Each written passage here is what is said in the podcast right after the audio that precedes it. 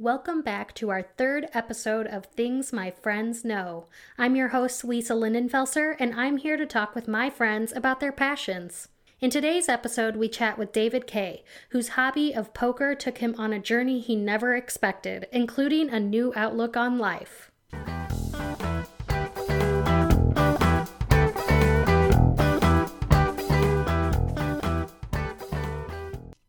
Hello and welcome. We're here with David Kay to talk about poker. David Kay, welcome. Thanks for having me, Lisa. I'm excited to be here. We're excited to have you. So, I, I want to talk right up front about something that you and I disagree about, which is I call you a semi professional poker player, and you say it's just a hobby. Yeah, so I think to me, I guess the biggest thing and the difference would be if I hear like semi professional, that would mean like you're doing an act as like the intent of trying to make money.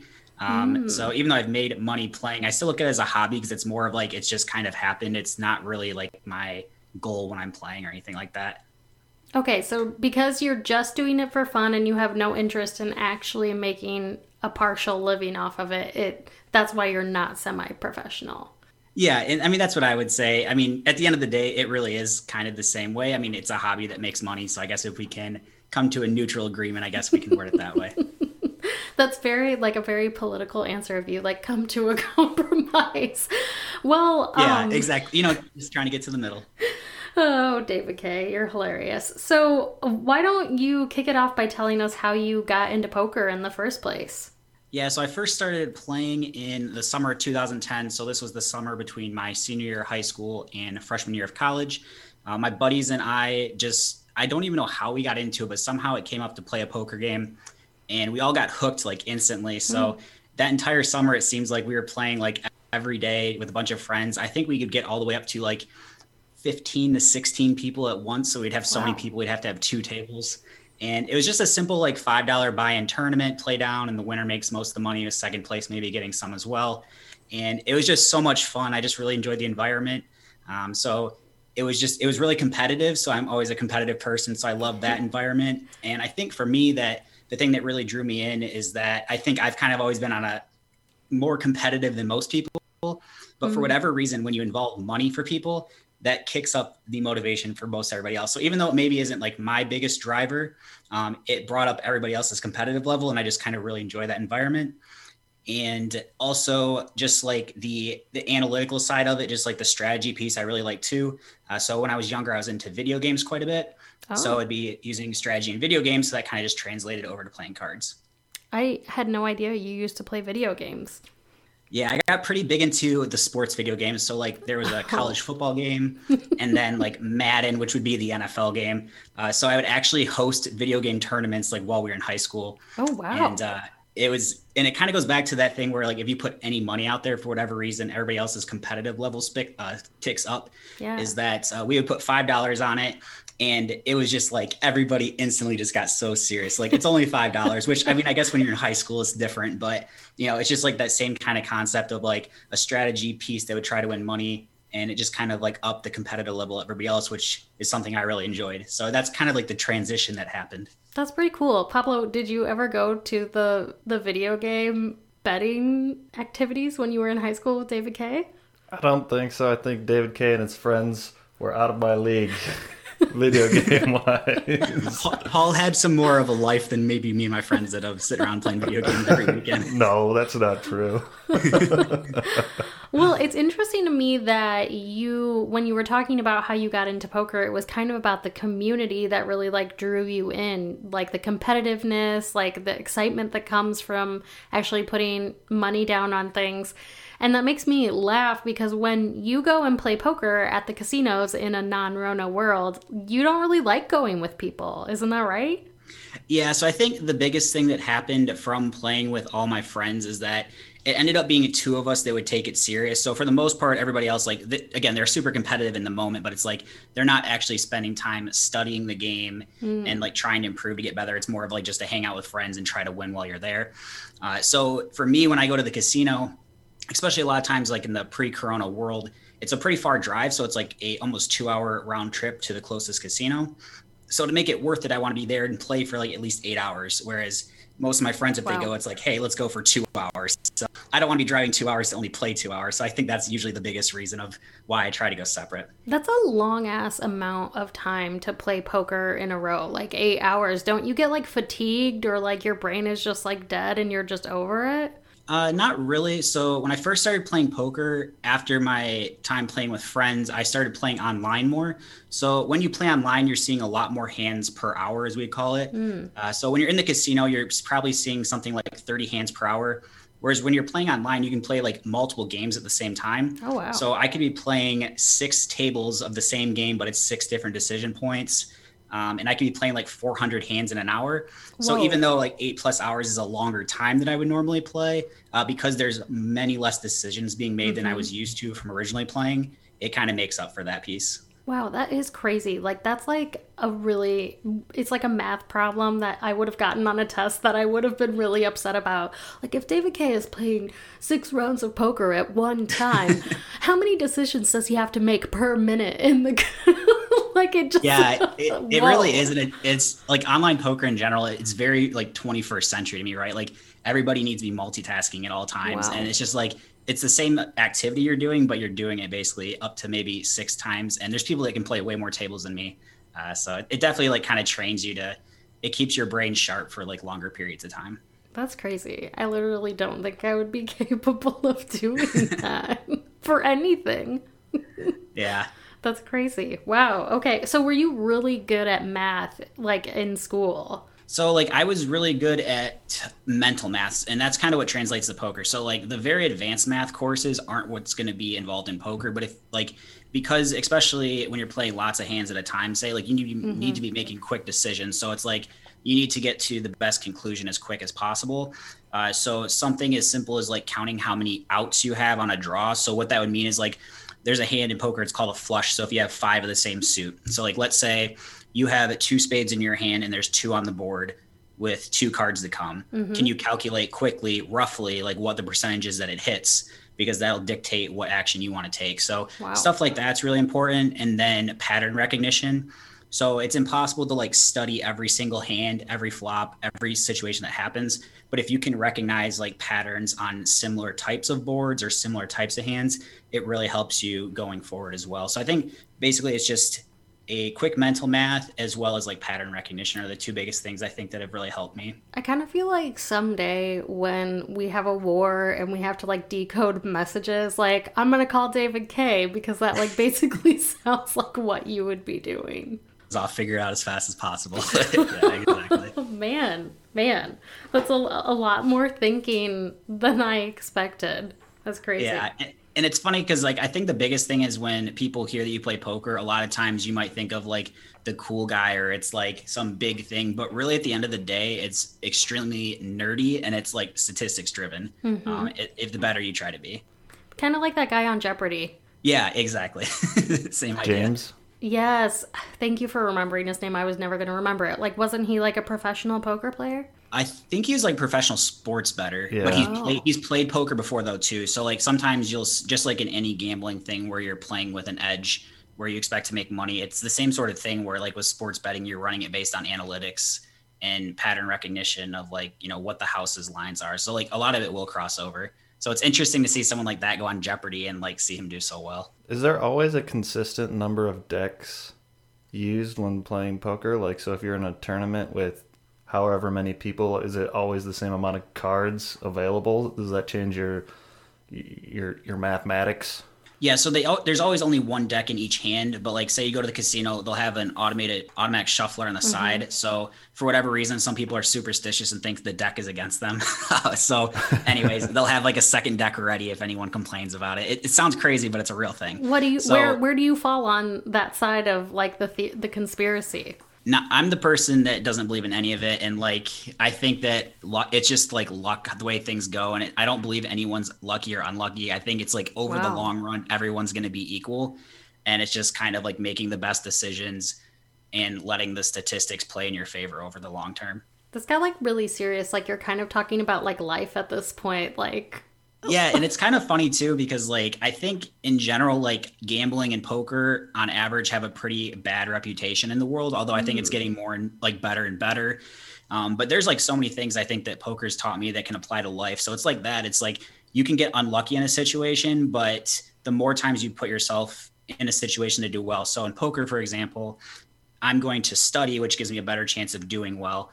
Whereas someone who doesn't study at all, they might win one day, but in the future they're less likely to win. So just like say in a you know work setting could be a lot easier example for most people of like if you put in the work and you work 60 hours a week and you do all your assignments on time you're more likely to advance in your career. It doesn't guarantee it but it's giving yourself the better odds of it happening. Wow. Like who knew that you were going to listen to a podcast episode about poker and get like a new outlook on life? This is like inspiring yeah, I do what I can, but no, it really like all jokes aside, it really is interesting. Uh, just the correlation where I don't think a lot of people would think that way, but it really has taught me some things that I can use away from playing too. Yeah, no, I mean, I wasn't joking. Like, I'm serious. Like, I think it's pretty cool that like poker, it, it is like a like a way of life, but like not in a sad way because that's like the way you think and approach the world, and that's pretty hmm. cool.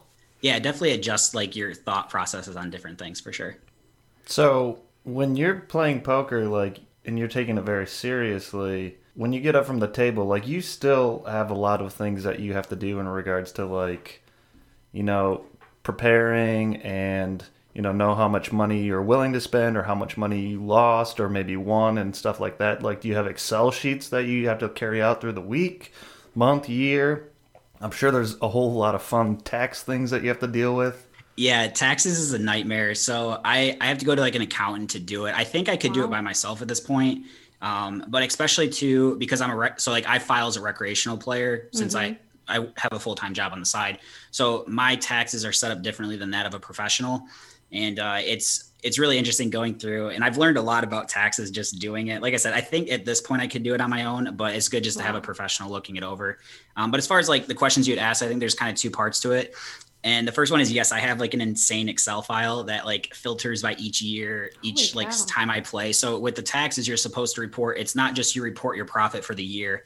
You're supposed to report every time you play and how much you won or how much you lost. So it's like it'll go infinite lines down, and then so I have that for like each year, and then I also have like an app that I can type stuff into. So it gives me an idea of like how well I'm doing in the games and can show me on a graph like okay things are trending well, they're trending bad Wow. Um, but as far as like outside of poker too, uh, to go along with that, but yeah, it kind of goes back to the studying that you mentioned. It's not as simple as like you just show up to the table and play, and that's the only way to get better. In general, like you don't know what you don't know. So I've always been a huge believer, whether again, another life advice thing, but it's like whether it's poker or anything else, like I'm going to realize there's people that are smarter than me on every single subject. So I try to go to the experts.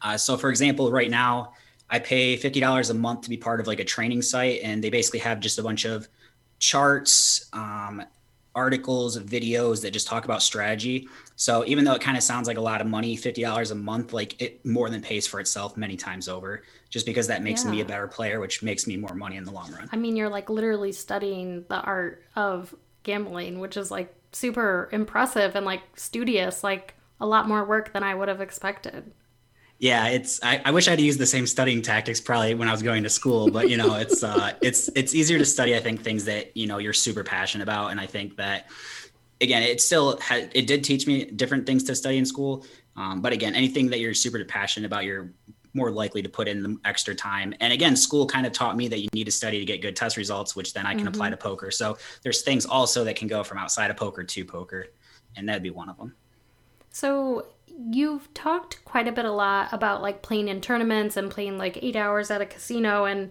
you've actually been to the world series of poker at least once right? Yes i've gone twice. I went in 2014 and 2019 isn't that like is that like the super bowl of poker? Like tell me the significance of like the world series of poker. I don't know yeah, so there's a couple like misconceptions that people have about it. So your comparison of su- the Super Bowl poker was actually a line I was going to use, so you took that from me. So well done, you did your research. Um, but yeah, so every year the World Series of Poker main event is the biggest tournament of the year, or the Super Bowl of poker. So that tournament is a ten thousand dollar buy-in, and I think the first place prize has gotten as high as like ten million dollars. So oh, that tournament wow. field is usually about six to 7,000 people at this point. Wow. Um, I have not played in that tournament because I'm not rolling in the dough like that. um, but so the World Series of Poker, so that's the big one that people have seen on ESPN. So Wow. for someone that doesn't play, that's like kind of your casual um, viewing of the World Series of Poker. But the World Series of Poker itself is like six to seven weeks long, Oh and it has gosh. over the course of 70 different tournaments or so. So I played in those like what they call bracelet events. So if you win one, you win a bracelet, and they can range anywhere in buy-ins from $400 all the way up to 100,000. So again, I don't do the 100,000. So I've done tournaments between $400 and 1500 and uh and another thing too is a lot of people assume like they're like oh you must be really good at poker to go. And it doesn't mean that as long as you have the money you could play. So like if either of you wanted to go play in a $400 tournament if you've never played before you could do it. So That's again just being there doesn't mean you're good but you know it's still like the mystique of like playing in it it's definitely like a like you must do it if you're a poker player kind of thing Yeah, like it's kind of like on the bucket list of like playing poker. I'm sure there's a lot of those like actually getting a flush or like something like that. yeah exactly the bucket list of like that's the those are the events that you want Mm-hmm. to play That's really cool. So, fun fact David K actually streams his poker live on Twitch, which is an app that allows live streaming. Um, and I've actually watched you play several times. Spoiler alert, I don't actually pay attention to the poker. I'm usually making dinner or doing something else while I watch. But you've kind of amassed like a small fan base already. So tell us about the live stream. Like, why'd you decide to go that route, especially since you see it as a hobby? Like, tell us about that. Yeah, so I think that everybody it kind of goes to the COVID thing of everyone's trying to pick up a like COVID project, right? And I've never mm-hmm. been good at just sitting and doing nothing or like relaxing. So I'm the type of person that like always needs to be doing something, you know, challenging myself. So I think we got to it was like towards the end of July, and I've always watched a lot of content, not as much on Twitch, but I've watched like a lot of YouTube content that people put out on poker, and I've really enjoyed it, but I've never done it myself. Um, a lot of it too is like it just takes a lot of time to put into it, and working Yeah. a full time job, trying to have a social life, like just being able to find time to play poker was enough, let alone try to create content with it. Right. Um, but I always thought it'd be something to be kind of cool. And being that it is the COVID times, I'm like, look, if I'm ever going to try it, we can do it. If I don't like it, I can just, you know, stop. yeah. And uh, so I decided to go into it and YouTube. And it's been pretty crazy. You know, when I first started, I was kind of like, who would ever watch me? I mean, there's so many people that are out there that do it.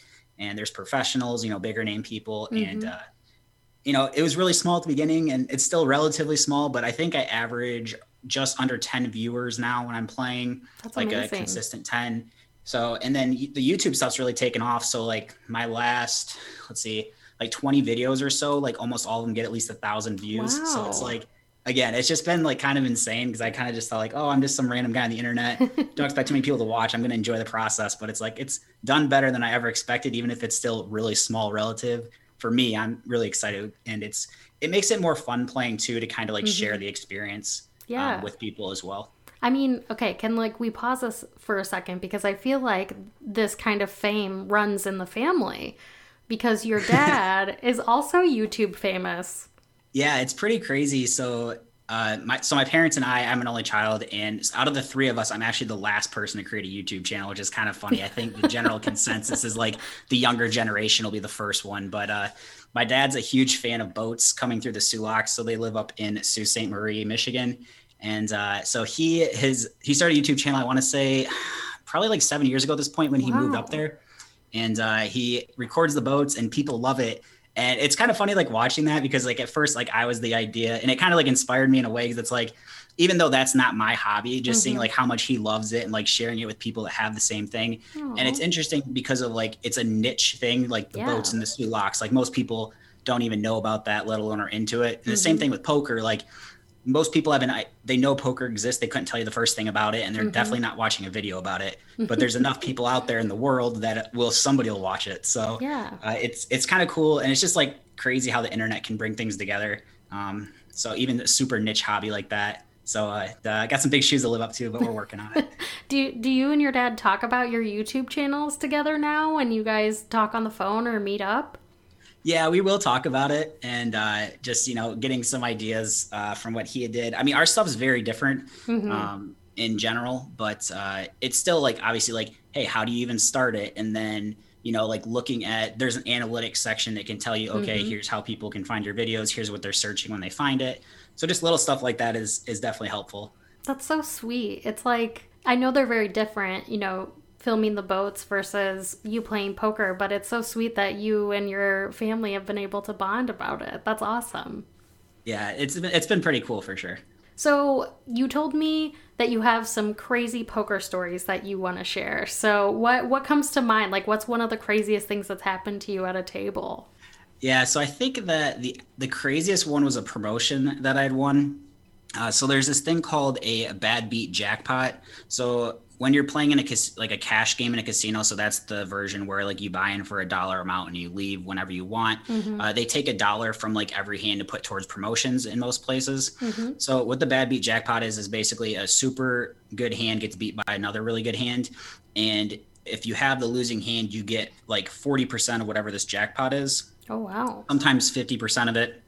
Um, for winning hand yeah, for losing. So it's like you want to lose in this situation, right? Wow. Which sounds counterintuitive, but it is what it is. And um, so I'm in Pittsburgh playing a poker tournament the night before. So I'll kind of transgress back on this. Mm-hmm. So there's two days that you can play this tournament, and then if you make it through the t- the first two days, you play on the second day, which is on Sunday, which is where you play down to a winner. So I go and you can play both days. So my plan is if I don't make it through the first time, I'll try the second time. Mm. So the first time I make it through, but like I get all in at a point at the very last level and I get really low and I hit my miracle card and I stay alive and I advance. So then oh, wow. that the next day I have nothing to do. I'm in a city I don't know anybody. So I'm like, okay, I'll go play some more poker. So I play cash games. And within an hour, this bad beat jackpot I told you about, mm-hmm. I was involved in a hand that hit it, and I had the losing hand, so I got half of the jackpot, um, which was for just under sixteen thousand dollars. So holy cow! Yeah, it was pretty crazy. Um, and the way it happened too, they had a loophole in their rule that basically made it where this hand qualified where like any other casino it went of. So usually you have to have both your whole cards play, so both mm-hmm. your cards plus three on the board. But here you only needed one of yours and then you could play four on the board and that's what happened here and the loophole was like if the, the jackpot was over $30000 um, you only needed one card, and the jackpot was at like 32, which is why I got half of that, which was 16. So wow. because of like a loophole in their rule, ended up paying off huge for me, and uh, it was pretty insane. Wow. That's crazy. This is a perfect segue, though, into a topic that I'm very passionate about talking about, which is just kind of the history of the casino and kind of talking about like you know, why people think casinos should be illegal and all of this other crazy stuff. So I know you've prepared this for me and I'm very excited. yeah. So I think that, um, so I guess first of all, like casinos, the first like structured ones came together in Venice in the 17th century. Oh, wow. Um, It's a long time far, ago. Yeah. So it sounds like there's a lot of underground stuff that was going on before that, but then they tried to basically put it more in the open and everything on the books kind of thing. Mm-hmm. So it, again, eventually would one day go away from this like bad back road thing that's happening. Mm-hmm. Um, but as far as like the United States is like what, you know, as Americans, like we kind of view casinos as it is today. It really started in Vegas in the 1930s. So before Vegas built like all the casinos that you see today, all the skyline, the entertainment they have, it was really just like open desert. So if you've ever been to Vegas, which I Yes, we've been to Vegas. okay, yeah. So like as you fly in, you can see you see Vegas in the downtown, but it's literally just all desert. Yep. And other than that, and that's how the whole place was until they started building these massive casinos. And there was there was laws set up that only in Nevada could they even have these legally. Hmm. So it gave them a competitive advantage. Oh um, wow. And then yeah, and then so that's why like going to Vegas was such a big deal because like it was the only place you could gamble legally. So, but then in the 1970s, New Jersey had Atlantic City. They created their basically the East Coast version of Vegas, and ever since then, more states have started having casinos. Um, so a lot it started a lot more in like the 80s and 90s. Michigan had their first casino in 1996, and it's just kind of grown from there. Wow. So, I think one of the questions that I have, and I know we've talked about this off air, but one of the things that I have questions about is um, why people wanted casinos to be illegal. Like, what was the big beef? Like, why didn't we want them to exist? Can you talk about that a little bit?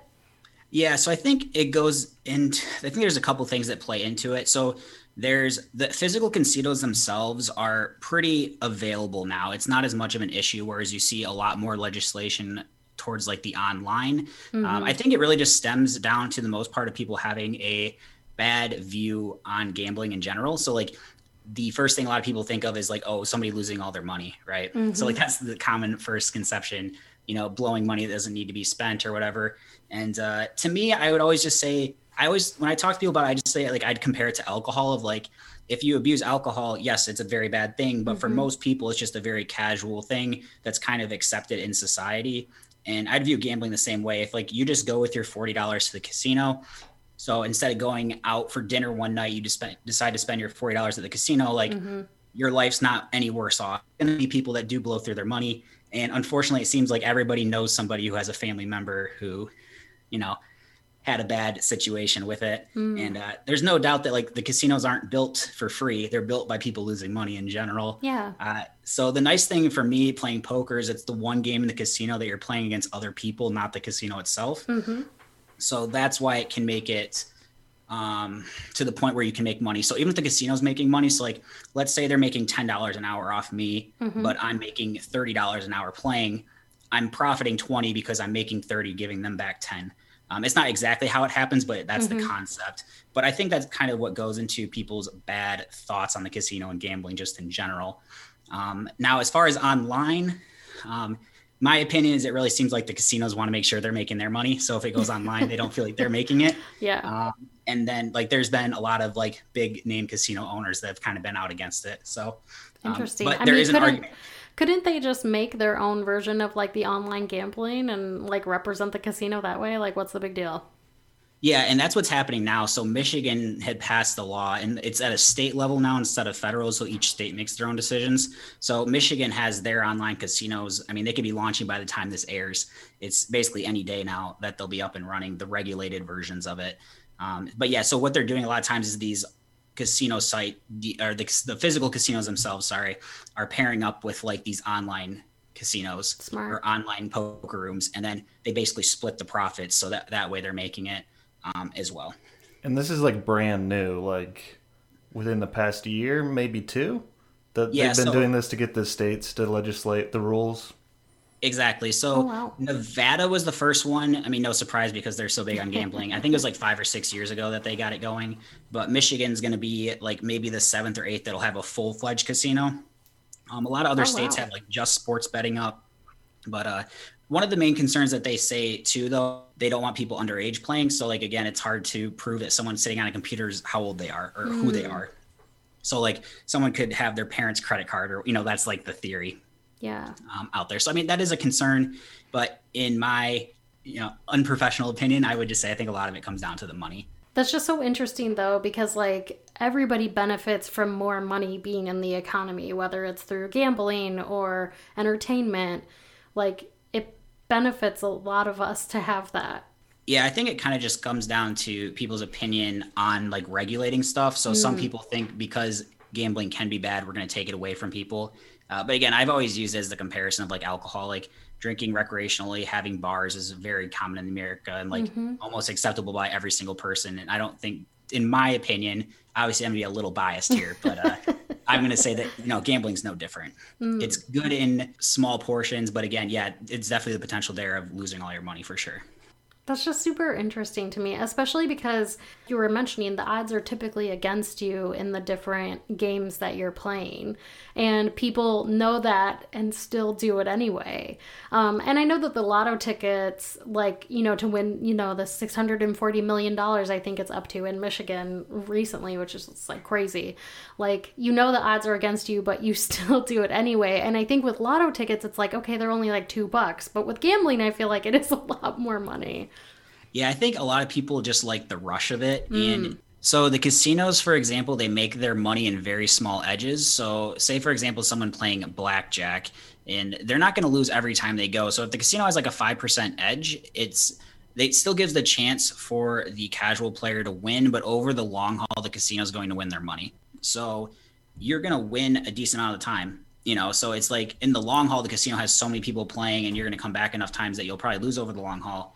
Uh, but as far as like explaining, and that's why poker's tough though too, is like So even though it's possible to make money in it, Mm-hmm. if you're bad at it, you're going to lose even more money because not only are you losing to the casino now, but you're losing to other players. So it's like poker's the wide range one where it's like you can make money, but you can probably lose the most at it too. Hmm. Um, and and two, like for me, I've I think I've only been to the casino like four other times to do anything but poker, Mm-hmm. and it was to go with friends, and I bet like the absolute minimum because like I know I'm going to lose over the long haul, so it's like it's not interesting to me. Um, but like a general concept I always like explain to people is so the casino makes money of like let's say you flip a coin and every time you win they pay you four dollars and every time you lose you pay them five well a coin flips 50 50 and if you're paying out more than you're getting over the long haul you're going to lose. So if you flip the coin once you could win. Um, and it'd be the same thing with poker but just the other way of like when i go to a casino i flip it i get paid six dollars. If i lose maybe that person i have to pay them four. Well they could beat me on a given day but as long as like i'm studying have a sound strategy over the long haul it's going to pay off. It again just reminds me of doing math problems on math tests, and it makes me like my brain wander. But I think one of the things also that I find really fascinating about you know streaming on Twitch and on YouTube. We kind of talked about this a little bit, but you've made a lot of friends on there. I mean, I know I have watched you stream poker probably once a week for the past couple of months, and I know some of your regular like watchers. Is that pretty cool that you've like connected with all of these people in a virtual way? Yeah, it's pretty crazy. Like going back to the thing, if there's so many people that are creating content out there, it's like, how do they decide to come to me? Who knows? But it's super exciting to have them there. And you know, every time you're getting on, it's nice to have like words of encouragement or like people that like are actually rooting because poker can be a pretty like individual game. It's, I mean, I'd compare it to like a individual sport like you're playing tennis like you're on a team but really it's an individual you're out there by yourself when you're playing singles. And uh, poker's the same way. It's like you have friends that play and such but at the end of the day like you're rooting for yourself and it's not like you're gonna have like a fan base behind you. Um, but when you're streaming on twitch it's like you do literally have people in there watching you and like encouraging you and uh, it's definitely a, a new dynamic i've never had before but i really enjoy and i appreciate the people that come in and watch. It's uh, pretty insane Yeah, I mean, shout out to Cena. He's one of my besties that watches you on poker and BFAR. And of course, Yeah. we can't forget Choma. It's actually Choma's birthday today, so shout out to Choma. yes exactly happy birthday to him Happy birthday, Choma. Choma is one of David K's friends, his best friend actually, and they share a love of poker. So um, I didn't even know who Choma was, even though he went to high school with Pablo, until I got connected with you and watching you play poker, which is just hilarious to me. Yeah, and and I think too that's been really like helpful for me is having my best friend play poker as well. So he's like my one friend that we played home games with that like is also taking it seriously. And he actually plays professionally now. So I say I'm not even a semi-professional, but like that's what he does for his living. So it's been really cool to like kind of support each other again because it is a very individual game, but just being able to like we talk hands a lot, a lot and like study together. So it's really helpful to have someone that is a really good player that I can bounce ideas off of to improve my game. And hopefully he gets a little bit of help from me too. That's awesome. That's awesome that you guys have like that in common and can kind of chat about it. Um, so Choma's screen name on Twitch is Diva Dave, and I feel like there's a story behind that. Can you tell us about that? Yes, there is. And uh, so what it comes down to is my friends gave me the nickname Diva in college, and it just kind of ran. So like we had, I want to say it's like my freshman. Just together with a bunch of our friends, and so Dom went to high school and college with me, and uh, one of my friends that we had, she's like, "Oh, stop being such a diva, Dave," and then like everybody lost it because they thought it was absolutely hilarious because I was going on like some funny rant or something, and they're like, "Diva, Dave, that sounds so good." And then it just kind of stuck from there. I mean, it's just like any nickname. It's always like a weird beginning. And then for whatever reason, everybody loves it. And then Dom being in college and then also knowing from high school, he brought it back here. And, you know, it just kind of, it's never been the same since. It's always Diva Dave. So, and he's, he's pretty clever with the uh, trolling of me. So he made that his username to uh, kind of get at me. And I, I got to give him an A plus on that one. I never think diva when I hear David K. I agree with that. And that's what I've tried to say for years too. And everybody's like, oh no, you definitely are. And I'm like, I really don't think I am, but whatever makes you guys happy. I mean, I, I'll agree. It sounds good, right? Like Diva Dave, like it sounds like it flows, but uh, well, are there any other cool poker stories that you just have to get out in the world that you want people to know about? I think we've hit the main ones. I guess just going in more detail about the World Series of Poker. The really cool thing about that was just seeing all these people I'd seen on TV over the years. So I'm a fan of poker just as much as I enjoy playing it. Mm-hmm. So after like seeing all these guys on TV for years and years, and like I would walk in. So they, it's at the Rio Hotel.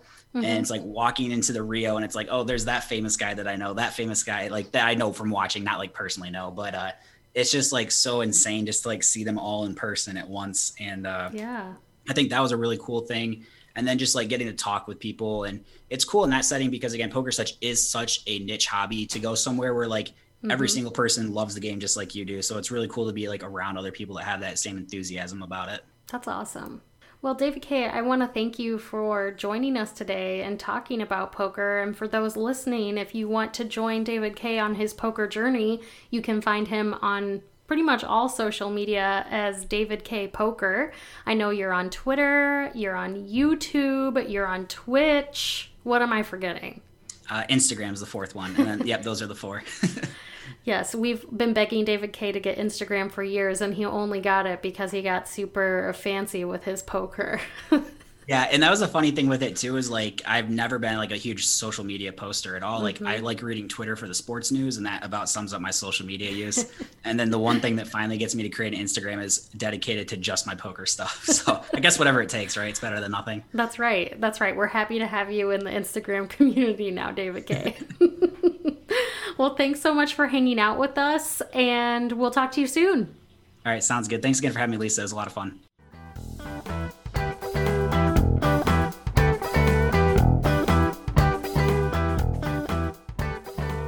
Thanks for listening to another episode of Things My Friends Know. Be sure to follow us on Instagram, Facebook, and Twitter, and subscribe to the podcast on Apple Podcasts, Spotify, Google, or wherever you get your podcasts.